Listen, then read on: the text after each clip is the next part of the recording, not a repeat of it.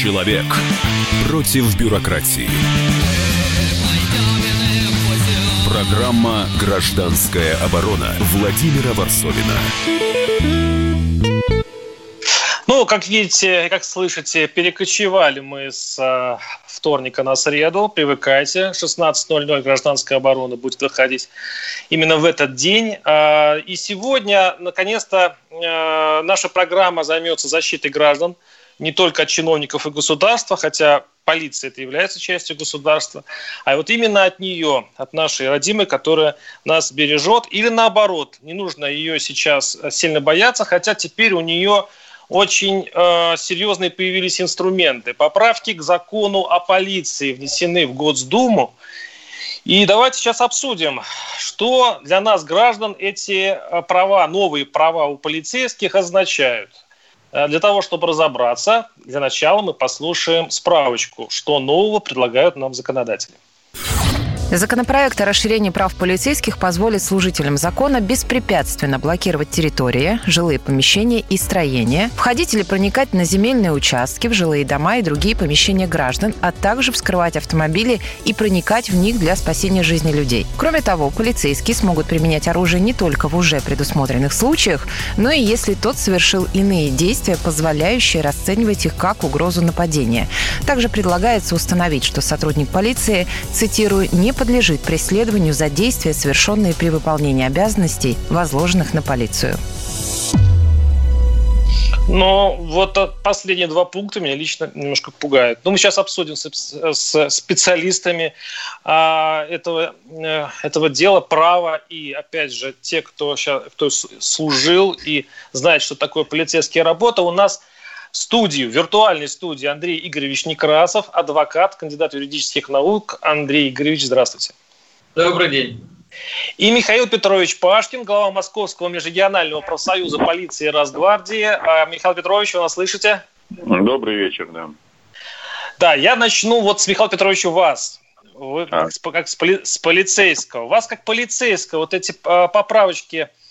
Меня гражданского они напрягают, потому что если полицейскому дают право применять оружие не просто потому, что ему вроде что-то показалось, то есть, по сути, из закона следует так, что какой-то намек. То есть, и второй посыл – это то, что он не подлежит судебному наказанию в случае, там, размытая формулировка, если он действовал там по закону полиции и так далее. Вас, как полицейского, эти поправки радуют? Нет, они меня не радуют, потому что они фактически ничего нового не дают. Ни гражданам, ни полиции. То есть это какие-то общие моменты, которые и раньше были. Ну вот, например, сотрудник полиции имеет право стрелять. Он и сейчас имеет право стрелять, и первым. Нужны основания, видимо, веские. Вот сейчас пока что. Для этого есть закон о полиции. Статья 23, там все основания указаны. То есть, если он, не дай бог, даже сейчас при принятии этого нового закона выстрелит в нарушение закона о полиции, а Следственный комитет тут же это найдет, он сядет. Как бы там ни написано было, что он не подлежит ответственности. Подлежит, если Следственный комитет найдет, что он нарушил какую-то норму закона о полиции. А эти товарищи, они всегда найдут, и у нас есть неоднократное тому свидетельство. Тут вот мне так кажется, что нужно вопрос ставить не о полиции, а о суде, который будет потом рассматривать вот эти все стрельбы, задержания и так далее. Должен быть суд присяжных. Вот тогда правильно поступил сотрудник, неправильно, будет четко решено гражданами. Потому что 30% оправдательных приговоров у нас выносятся в судах присяжных.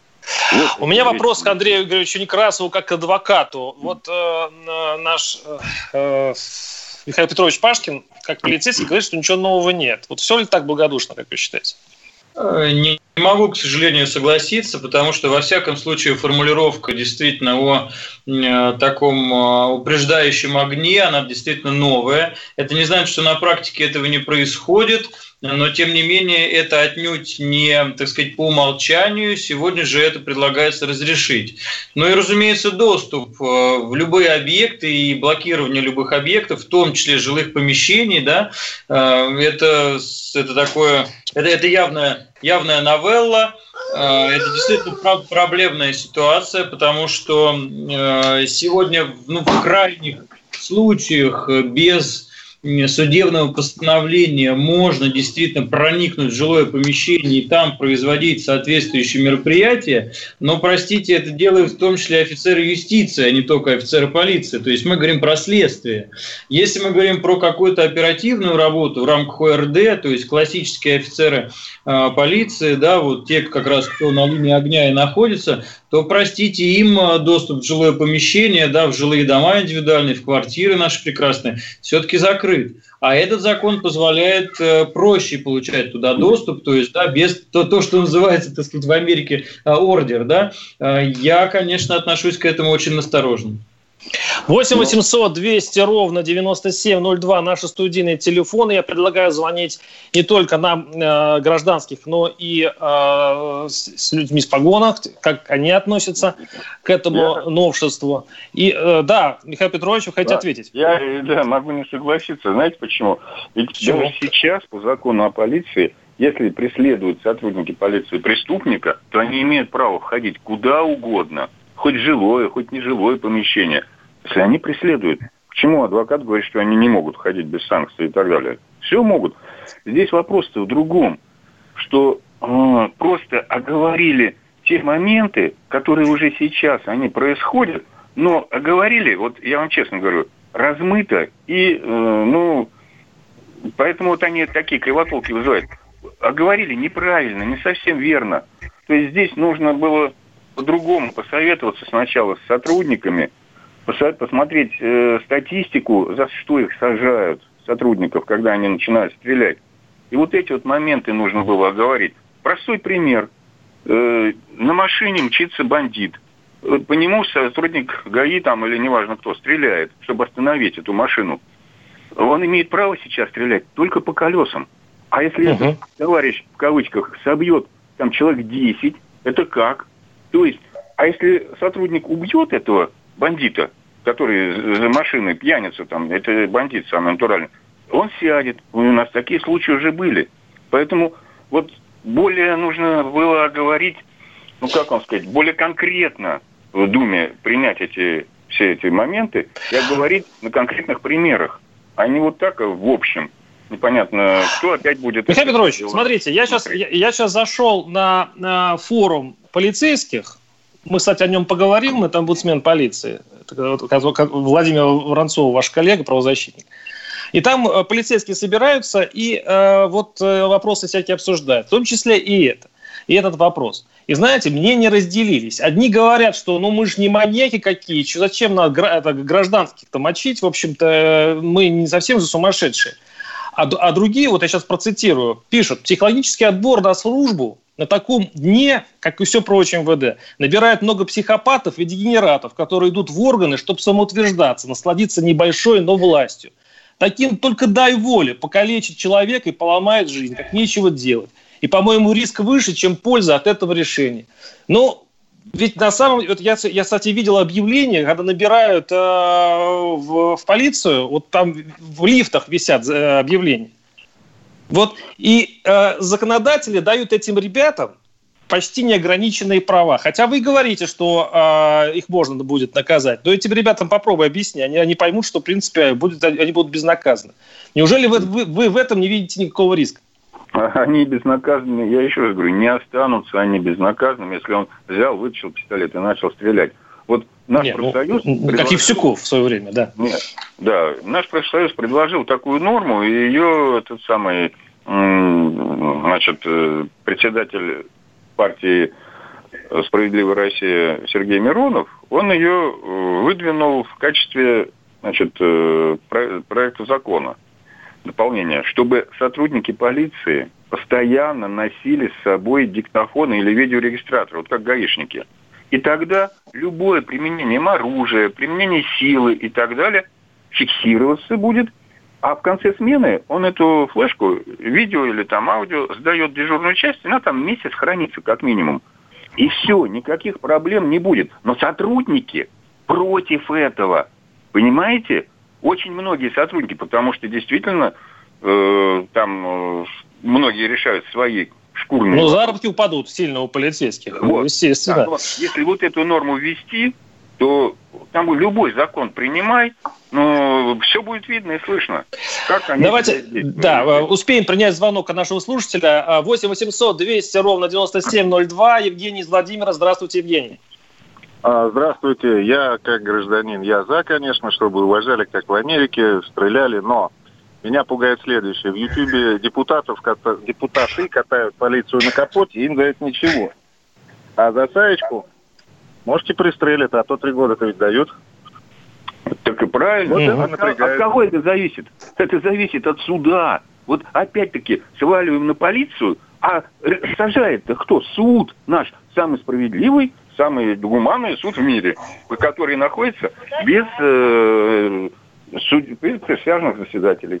Вот о чем Андрей Игоревич Некрасов, наш адвокат, кандидат юридических наук, он, конечно, рвется в бой, ему много есть что сказать, но, к сожалению, мы сейчас прервемся, встретимся через пару минут, оставайтесь с нами. 8-800-200-97-02 и обсудим, нужно ли давать нашим полицейским еще права. Программа «Гражданская оборона» Владимира Ворсобина. Остановлены чемпионаты, опустили трибуны, закрываются спортивные клубы, футболистам урезали зарплаты, фанаты мусолят бытовые скандалы. Что будет с профессиональным спортом после пандемии? Радио «Комсомольская правда» представляет «Спорт без короны» с Константином Деликовым. Каждую неделю в прямом эфире первые лица большого спорта, звезды и представители власти. Слушайте по пятницам в 14:00 по Москве. «Спорт без короны» на радио «Комсомольская правда». Человек против бюрократии. Программа «Гражданская оборона» Владимира Ворсобина. Ну, в общем, стрелять практически без предупреждения, а может, вообще без предупреждения, наделяют право нашу полицию, и также дополнительные права проникновения в квартиры, в машины. В общем, посмотрите этот проект закона, который сейчас находится в Госдуме. Что это, благо для граждан, нас лучше защищают, или это предмет для самоуправства наших полицейских? Мы обсуждаем эту тему. И напоминаю, что у нас в студии Андрей Игоревич Некрасов, адвокат, кандидат юридических наук, и Михаил Петрович Пашкин, глава Московского межрегионального профсоюза полиции и Росгвардии. Мы остановились на предыдущей части, на вот в таком тонком моменте, что наш слушатель говорит, что, ну, в конце концов, и хорошо, если полицейские, я так его понял, будут доказывать обнаглевших слуг народа, допустим, и это уже дело судов, в конце концов, разбираться, кто прав, кто виноват. Андрей Игоревич, вот давайте ваше мнение. Да, но я позволю себе не согласиться все-таки с рядом ремарок, которые вот, второй уважаемый гость, да, в нашей передаче допустил. Конечно же, это не совсем так. Разумеется, могут и преследовать, могут и в таком случае войти в жилое помещение. Но я подчеркиваю, как раз переходя к основному, что законопроект подготовлен МВД, согласован лично министром МВД и передан в парламент, да, нашу Государственную Думу, в Нижнюю Палату, в таком виде, в каком передан, в том виде, в котором это хочет видеть в качестве закона, собственно, министерство. Никто еще, больше никто за эту работу не отвечал. И формулировки намеренно размытые, именно такие, чтобы можно было их применять так, как это будет удобно конкретному работающему, да, то есть находящемуся при исполнении своих обязанностей офицеру полиции. И если сегодня он не может просто так постучаться к вам в дверь и выбить ее с ноги, вот сегодня у нас много простых наверняка людей, радиослушателей, которые сидят все в квартирах, изолировались и думают: Ну, нельзя ко мне просто так прийти и что-то со мной сделать, да? А вот по этим поправкам можно будет. Это очень важный момент, принципиальный момент. Что касается судебной системы, абсолютно согласен. У нас есть судебная система, нет ветви судебной власти. Но, простите, кого сегодня берут в судьи, да? Вы говорите, надо согласовывать законопроект с кем-то что-то, с адвокатским сообществом. У нас нет согласования законопроектов. Ни консультативного, ни обязательного, никакого. Федеральная палата адвокатов, как объединение всех защитников государства, их у нас не так уж и много, в сравнении даже там, с Восточной Европой, особенно с Америкой, не участвует в такой обязательной работе. И вы говорите правильно про судей. Так а кто же эти судьи, господа? Это же ваши бывшие коллеги, бывшие полицейские, бывшие прокуроры. И в худшем, наверное, случае, хотя можно поспорить, или, может быть, в лучшем, да, это бывшие секретари судебных заседаний, которые просто от 5 до 8 лет сидели там, исполняли вот эту работу как сотрудники аппарата суда, получили заочное или вечернее образование и натаскались, насмотрелись, как это работает. Разумеется, все адвокаты за расширение суда присяжных. Но это огромная просветительская работа и огромная работа законодательная. А утверждает, простите, на должность судей, ну, понятно, кто это, администрация президента и силовые профильные ведомости. Спросите вот у наших представителей судебной системы, почему так мало рекомендуется тех же адвокатов, защитников, да? Да, там силовики одни. Там и все вам сразу станет понятно. У людей в голове только одна мысль. Как бы человека осудить? Поговорки есть даже, да? Если привели человека, как говорится, в браслетах, в наручниках к суде, все, обязательно будет мера пресечения в виде заключения под стражу, то есть СИЗО. И, скорее всего, потом... Это ужасная статистика, когда человек получит обязательно срок. Вот таковы реалии. Ну, да, давайте я вернусь все-таки вот к теме нашего обсуждения. Это закон о полиции, а точнее внесение изменений. И процитирую члена Комитета Госдумы по безопасности Анатолия Выборного. Вот он так обосновывает, один из авторов законопроекта, он так обосновывает вот эти поправки. Полицейский, цитирую, иногда ведет себя чрезмерно осторожно, боясь нести ответственность. У него есть определенные полномочия, но это все равно очень оценочное понятие. Часто происходит недопонимание касательно того, как толковать его действия. Поскольку правоохранитель, внимание, не защищен четко и ясно законом, он все время находится в сдерживающей позиции, как бы перестраховаться, чтобы хуже не сделать. У меня к обоим нашим гостям вопрос. А разве, если полицейский находится в такой позиции и боится сделать что-то хуже и перестраховывается, разве не это он обязан делать?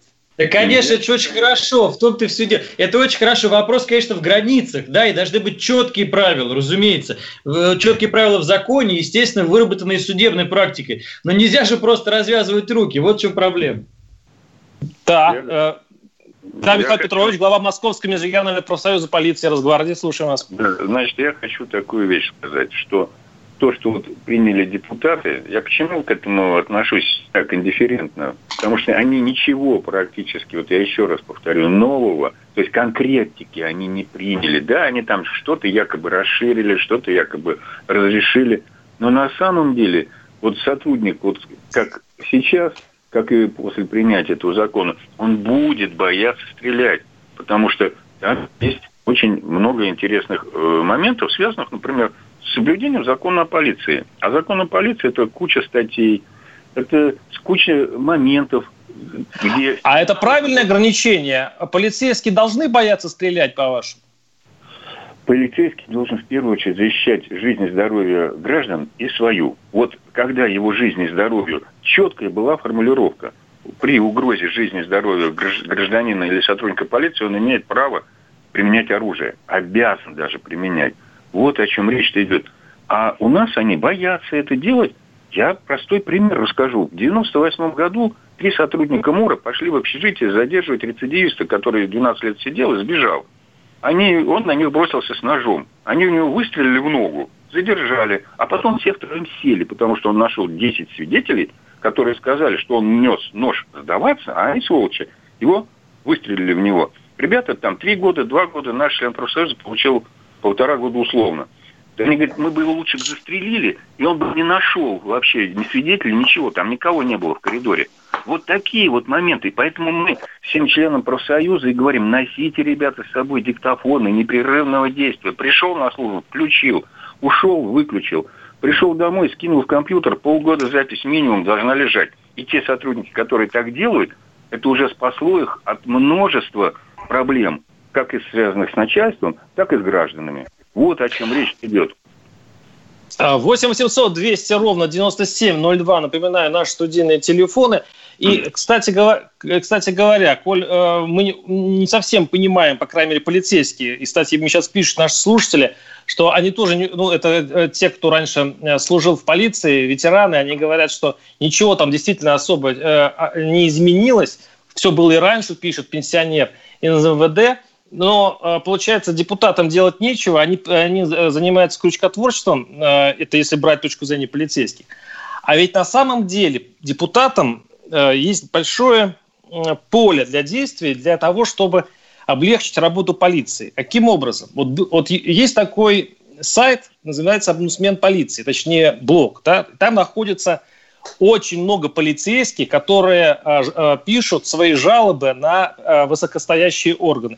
Это достаточно старый блог, он оброс разными историями. И более того, как говорят, полицейские сейчас, имеется в виду генералы, там, руководство, даже боится сейчас заставлять, вводить палочную систему у себя, продолжать ее, боясь, что такой-то пост появится вот в этом блоге. И вел этот блог Владимир Воронцов, известный правозащитник, в прошлом полицейский.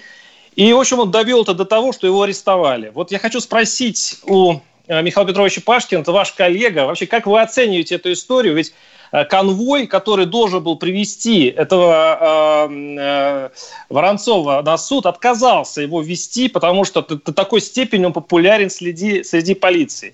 То есть, получается, до такой степени социальная неустроенность самих полицейских, их бесправие дошло до такой степени, что они вот позволяют себе вот такие уже демонстрационные акции. Ну, здесь я ничего сказать не могу по одной простой причине. Я не знаю сути этого уголовного дела. Думаю, в суде это мы все узнаем. Поэтому здесь я не могу ничего прокомментировать. Там, честно говоря, он был у нас членом профсоюза нашего, был уполномоченным. Но блок у него очень такой серьезный. Там очень много... И, кстати говоря, там уже флешмоб пошел. Полицейские со всей России начали выставлять свои фотографии с транспарантами, которые... причем действующие полицейские, они не боялись своего начальства и свободу Владимиру Воронцову. Вот как вы оцениваете вот такой флешмоб? Ну, я считаю, что когда сотрудники полиции искренне верят, что он невиновен, значит, они в это верят, и, значит, можно их только в этом плане поддержать. Но я еще раз говорю, давайте дождемся решения суда. Может быть, туда суд присяжных у него будет все-таки? Ну, это что-то... Нет, в любом случае, это надо просто очень детально разбираться в этом странном деле, но просто само по себе такое социальное движение среди полицейских, протестное движение среди полицейских... Я знаю, что там это протестное движение не очень широкое. Вот. И насколько я еще знаю, сотрудники управления собственной безопасности проверяют всех сотрудников, которые в паблике у Воронцова. Вот, да. И чем это закончится для этих сотрудников, я тоже не знаю. То есть в нашей стране возможно все. Но я лично считаю так, что сотрудники не должны бояться выявлять правонарушения среди своих руководителей и так далее. Они должны... Вот как нам профсоюз? Приходит человек, пишет... Они тоже должны быть гражданами. К сожалению, Михаил Петрович, у нас заканчивается эта часть передачи. С нами был Михаил Петрович Пашкин. Спасибо вам огромное. Глава Московского межрегионального профсоюза полиции и Росгвардии. А мы с Андреем Игоревичем Некрасовым переходим на другую часть программы с новой темой. Программа «Гражданская оборона» Владимира Ворсобина. Когда армия. Состояние души. Военное ревю. На радио «Комсомольская правда». По вторникам и четвергам полковник Виктор Баранец метко стреляет словом. Ну, и, во-первых, честь не отдают, а приветствие это за руку, а можно иногда и поцеловать. А полковник Михаил Тимошенко подает снаряды. Вся правда о настоящем и будущем наших вооруженных сил. Ну и немного... армейских баек. Медведя можно научить стрелять из автомата. В прямом эфире. Слушайте и звоните. Военное ревю. По вторникам и четвергам в 16:00 по московскому времени. Никто не уйдет без ответа. Человек против бюрократии. Программа «Гражданская оборона» Владимира Ворсобина. Ну, выяснили, чем занята Госдума. Госдума, я напомню, придумала для закона о полиции поправки, которые, мало что на самом деле решают, если вывести, дают некоторые права полицейским, у которых неписанные права у них раньше были, теперь их формализовали, врываться в наше жилище и палить, если им покажется, что палить надо. Сейчас мы переходим к Совету Федерации, который в это же время параллельно одобрил закон о дистанционном голосовании по почте. Господа избиратели, теперь можно не ходить на выборы, а достаточно проголосовать или с помощью госуслуг, или по почте. Такая возможность предусмотрена на всех уровнях выборов, в том числе президентских. Как пишут, в целях защиты здоровья граждан и создания максимального удобства для реализации избирательных прав. Я напомню, что у нас в студии Андрей Игоревич Некрасов, адвокат, кандидат юридических наук, и у нас сейчас на связи Павел Борисович Салин, директор Центра политологических исследований Финансового университета. Павел Борисович, здравствуйте. Добрый день. Как вы относитесь к такой открывшейся для граждан возможности голосовать по почте? Нет, если говорить о возможности голосовать непосредственно по почте, то такая возможность открылась не сейчас, а гораздо раньше. У нас даже была практика на региональных выборах, она не получила широкого распространения. И вряд ли она получит, кстати, широкое распространение сейчас. А если брать тот закон, который одобрил сегодня Совет Федерации, то там важно, во-первых, электронное голосование, именно не по почте, а электронное голосование. Еще процедура его не ясна. И второе, это так называемое выездное голосование, а де-факто выездное и досрочное. То есть фактически могут за неделю до выборов или за 5 дней где угодно выехать и проголосовать. И собрать голоса избирателей без создания избирательного участка. Вот это действительно новелла, это то, чего раньше не было, и там, где, скорее всего, во время ближайших голосований будет сосредоточиваться основной цимис. Получается, это для избежания двойного голосования, чтобы не голосовали на 2 избирательных участках одновременно, я правильно понимаю? Нет, это для того, чтобы наблюдателям было как можно сложнее проконтролировать процесс непосредственно голосования. Потому что одно дело, когда не в пользу, а во вред, на избирательном участке, да, и они знают, что люди туда приходят и голосуют. А другое дело, что когда электронное голосование, как там происходит, мы по опыту Москвы прошлого года помним. А что касается выездного голосования, то вообще такой практики нет, есть только предположение, как это будет организовано. Предположение, конечно, очень нелицеприятное для нынешней избирательной системы. А зачем именно сейчас властям нужно, если опереться на ваше мнение, получается, это еще один вариант мухляжа, если уж по-русски говоря. Применение административного ресурса. Там коллега у вас, юрист, сидит, он скажет, что это можно под статью подвести. Применение административного ресурса, так скажем, давайте. Мухлёж — это все-таки уже почти статья.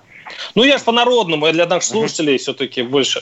Так зачем, почему сейчас? Что случилось? Нет, я понимаю коронавирус, я понимаю, что это сейчас модная история, дистанционное голосование, но это вот для чего?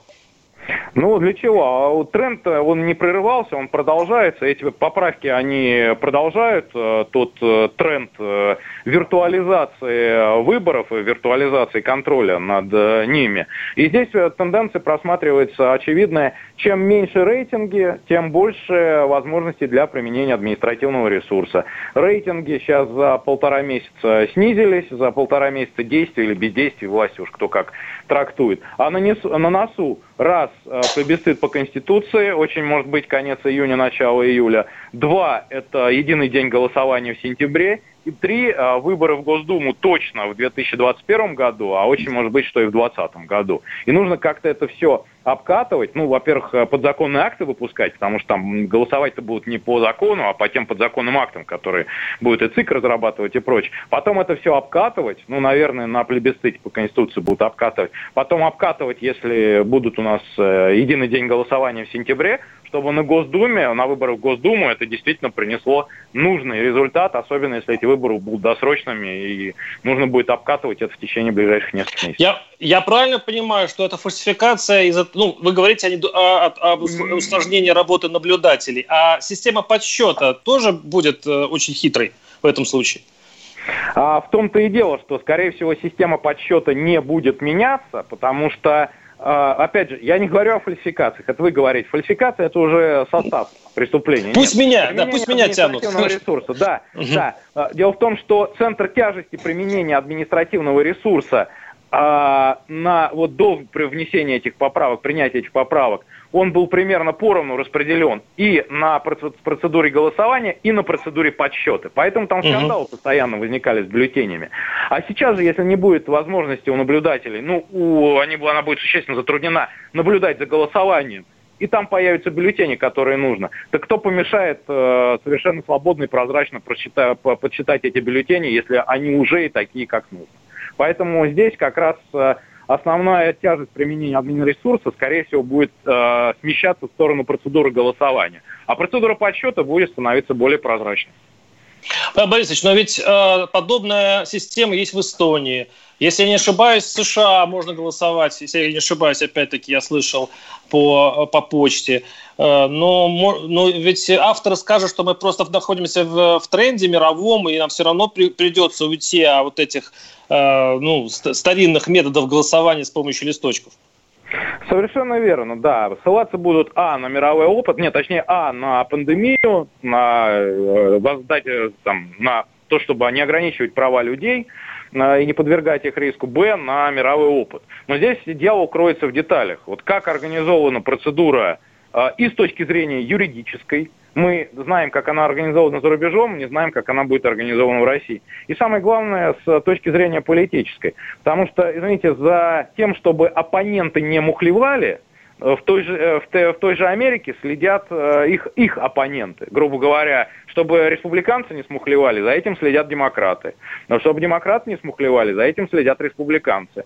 А у нас-то кто будет следить? У нас система власти консолидирована. Внешняя сила, я имею в виду внешняя не из-за рубежа, а внешняя по отношению к себе внутри страны, она не допускает к наблюдению. Поэтому здесь же вопрос даже не столько в юридических процедурах, сколько в их правоприменительной практике и политической системе, которая сложилась.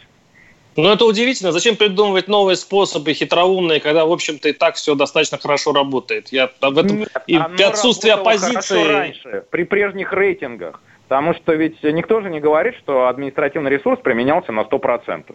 Да, 40 или 60% результат получали, так как, условно говоря, честно. 40% с помощью админресурса. А сейчас рейтинги такие, что уже с помощью админресурса нужно не 40, а 80% обеспечить. Я условно говорю так, утрирую. Да, и поэтому нужно менять процедуры. Оно работало хорошо действительно раньше, а сейчас новая реальность. За 1,5 месяца сознание людей существенно изменилось, и там что с рейтингами будет, а что будет осенью, когда могут произойти еще там неприятные сюрпризы, большой вопрос. Поэтому здесь тройная перестраховка, и она с точки зрения целеполагания власти, с точки зрения самосохранения власти, она абсолютно логичная и технологичная. С нами был Павел Борисович Салин, директор Центра политологических исследований Финансового университета. Спасибо вам огромное, Павел Борисович. Я напомню, что у нас в студии Андрей Игоревич Некрасов, адвокат, кандидат юридических наук, и наши студийные телефоны 8 800 200 ровно 9702. Но, Андрей Игоревич, если все-таки уйти от политики, я уже задавал этот вопрос Салину, но, в конце концов, даже юристы в свое время писали на гербовых бумагах, вязью и так далее. Сейчас вы работаете на компьютерах, и, в общем-то, ничего так не изменилось. Вы как считаете, переход на новые методы технологии, на более прогрессивные варианты? Я тоже не хочу ходить на эти выборы. Мне бы легче ткнуть клавишей в компьютер, и все. А представляете, сколько людей в этом случае пойдут на выборы таким образом? И если одни говорят, что это какой-то вариант, использования админресурса, я уже научился тоже быть дипломатичным, а другие скажут, нет, это просто люди придут, те, которые и раньше не ходили. И вот это будет настоящая демократия. Как вы считаете? Я думаю, что да, разумеется, никуда от этого не денешься. Наши соседи в Эстонии давно уже цифровизовали свои избирательные процедуры, в частности, и вообще, наверное, первые в мире по цифровизации всех бюрократических процедур. Это все правильно, понятно, здорово, и я повторюсь, никуда от этого не денешься. Что касается выездного голосования, я, конечно, согласен с тем, что проконтролировать это будет практически невозможно. В любом небольшом городе, городке, да, деревеньке, пожалуйста, все будет делаться как угодно. Подобная история может быть вполне и в отделениях почтовой связи, где и сегодня при получении вами корреспонденции, даже ценные, да, вы не можете быть уверенным, что точно сверят ваши паспортные данные. А вот что касается госуслуг, то здесь есть все шансы, но технически все должно быть максимально аккуратно. То есть двойная аутентификация со входом через смс-ку вашу и, разумеется, полностью подтвержденный профиль на этих госуслугах. Тогда есть хоть какая-то надежда, что это будете действительно вы. Но и по почте, по нашей российской почте, я еще хочу сказать, ту почту, которая вошла в российские анекдоты, эту почту, которую мы видим в мультфильмах, вот этот ленивец, который, значит, штампует документы, и это уходит не очень много времени. Та почта, где можно послать посылку сегодня, а придет она, как смеются, через год. И этой почте доверяют самое главное, что у нас есть, это избирательный голос, когда идет речь о выборах. Мы об этом продолжим разговор через несколько минут. Оставайтесь с нами. 8 800 200 ровно 9702. Программа «Гражданская оборона» Владимира Ворсобина. Георгий Бовт. Политолог, журналист, магистр Колумбийского университета, обладатель премии «Золотое перо России» и ведущий радио «Комсомольская правда». Авторскую программу Георгия Георгиевича «Бовт знает». Слушайте каждый четверг в 17:00 по московскому времени. А что такое деньги по сравнению с большой геополитикой? Мы денег тут не считаем. Человек против бюрократии. Программа «Гражданская оборона» Владимира Ворсобина. Ну что ж, обсуждаем новую затею наших властей. Это голосование по нашей почте России. И с помощью госуслуг. Сегодня пытались зайти в госуслуги. Кстати, попытка не увенчалась успехом. Что это несет для наших выборов? Что это какой-то ход конем, как подозревают политики или некоторые политики и некоторые специалисты для того, чтобы, скажем так, скорректировать итоги выборов, скажем, еще мягче? Или это дань прогрессу, и, в общем-то, без этого нам никуда. Другие страны тоже идут той же дорогой, та же Эстония. У них голосование по интернету уже достаточно широко распространено. Напоминаю, наши телефоны 8 800 200 ровно 9702. И я еще напоминаю, что у нас в студии Андрей Игоревич Некрасов, адвокат, кандидат юридических наук, с которым мы обсуждаем эту тему. И у нас на связи Андрей из Белгорода. 8 800 200 ровно 9702. Андрей, слушаю вас. Здравствуйте. Здравствуйте. Работал лет 10 назад программистом. Сейчас не знаю, насколько продвинулись технологии. Но что я хочу сказать, это параллельную реальность можно вам создать, и получается, вы заходите на свои госуслуги и проверяете. Я не ходил на выборы, а ваш голос уже посчитали, что вы пришли.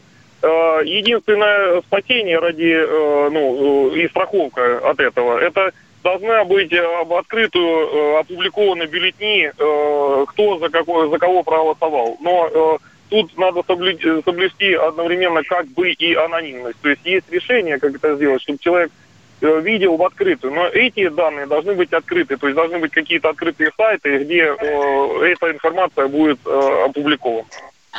Андрей, у меня к вам вопрос, как к программисту. Вы сказали, что вы специалист в этом деле. А нельзя создать такую систему, при которой шулерство не пройдет? И система, которую нельзя подрисовать выборы? Вот смотрите, как можно не фальсифицировать, как можно было бы это сделать. То есть смотрите, вы когда заходите на выборы... Нет, вы говорите о проверке, я вас понял. Нет, я понимаю, что проверить, как вы на самом деле голосовали. А вот система, да, при которой сама по себе невозможно. Делали же это Нет, как раз это невозможно. Вы, обычный обыватель, никогда в систему не влезете, вы не увидите ни кодов, ни программ, ничего. То есть вы просто обычный пользователь. Вы как обыватель, не сможете это ничего проконтролировать.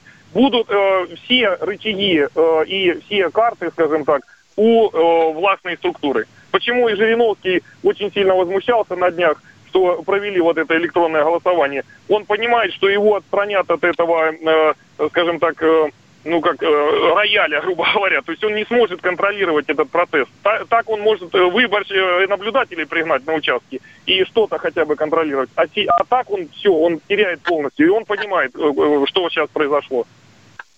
Спасибо. То есть, получается, уже ходить на выборы не надо, нас там уже не ждут, просто по умолчанию они проведут электронные выборы, люди, они, конечно, голосовать не будут, и потихонечку сам институт может выродиться как таковой. В общем, нет, это я рисую, конечно, страшные вещи, надеюсь, что это будет не так. 8-800-200-97-02, я напоминаю, наши студийные телефоны. Андрей Игоревич, а вы вообще... Как ваша работа соприкасалась с избирательной системой, и вы пытались вообще ее как-то обуздать? Найти да, конечно, в том числе и в прошедший выборный сезон в Москве, в наш парламент, Мосгордуму, простые люди и не очень простые, мои соседи, юристы, коллеги, партнеры столкнулись с ситуацией, когда якобы они пришли и не проголосовали, или не пришли и не проголосовали, или пришли и проголосовали не так.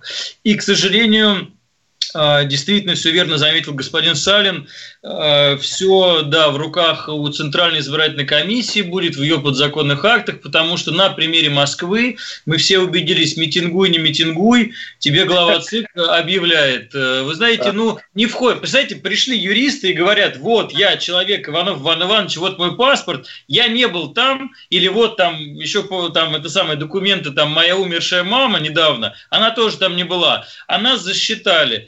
И им на все официальные, правильно подготовленные, юридически верные заявления и жалобы ответили в итоге с высоких трибун, да и письменно тоже по почте, что, вы знаете, не входит в нашу обязанность, да и закон строго нас не обязывает проверять, вы это или не вы. Поэтому что есть на бумажке, тому мы верим. Вот и все. И обжаловать мы это не смогли. Наш слушатель спрашивает, как будет соблюдаться тайность голосования, при голосовании через почту или через сайт? Ведь вы же... верифицируете через сайт, а также отправляя почту. Всегда можно определить, кто как голосовал.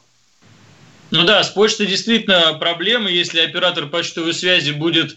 давайте так, если это будет какой-то сложенный листок в закрытом конверте, и конверт у вас будут принимать то ли строго по паспорту, но это надо вносить изменения в подзаконные акты, регулирующие деятельность операторов почтовой службы, потому что все это сегодня не так, паспорт на входе так у вас не проверяют.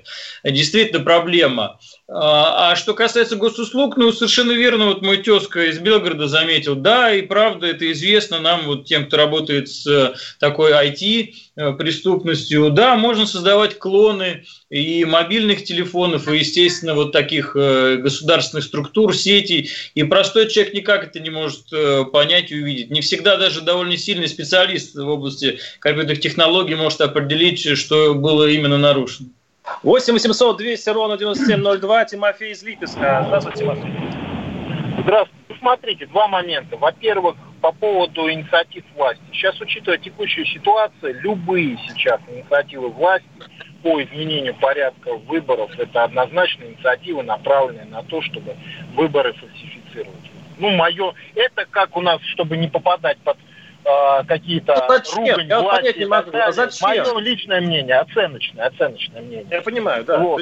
И второй момент. Я тоже занимаюсь IT плотно в этом вопросе, в том числе обеспечение безопасности, там сейчас защиты персональных данных. Но я вам скажу так, что если система будет под контролем государства или избиркома, это нереально, чтобы было стопроцентное доверие. Всегда можно сделать и генерацию ключей, даже если какие-то уникальные ключи генерировать по различным алгоритмам, которые позволяют это делать вне, как сказать, чтобы так удостоверяющая программа не видела их, да. Матвей, у меня очень мало времени, у меня к вам вопрос. А каким вы видите систему будущего? Та, которая бы вас устроила? Что это должно быть? 10-15 секунд.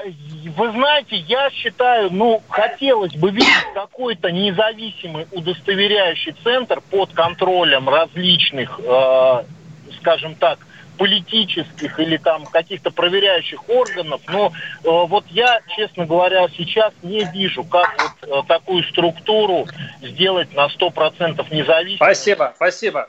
Надеюсь, все-таки человеческий мозг великий придумывает что-то. Андрей Игоревич Некрасов, Владимир Ворсобин. Услышимся через неделю. Спасибо. Гражданская оборона Владимира Ворсобина. Роман Голованов, Олег Кашин, летописцы земли русской. Роман, вы разговариваете с дедом. Напоминаю я вам, у меня в жизни было, не все, но многое. На митинге российских либералов на Таймс-сквер в Нью-Йорке я тоже выступал. Ага. Вот такие тонкие шутки. Вот если бы мы с вами умели так шутить, наша передача была бы лучшим политическим стендапом России. Вы говорите, мы не политический стендап. Походу, уже наша ниша. Вот. Кашин-Голованов. Отдельная тема. На радио «Комсомольская правда». По будням в 9 вечера по московскому времени. Именно лоснящиеся от фуагра губы делаются символом лоялизма, а не выстраданная любовь к родной земле.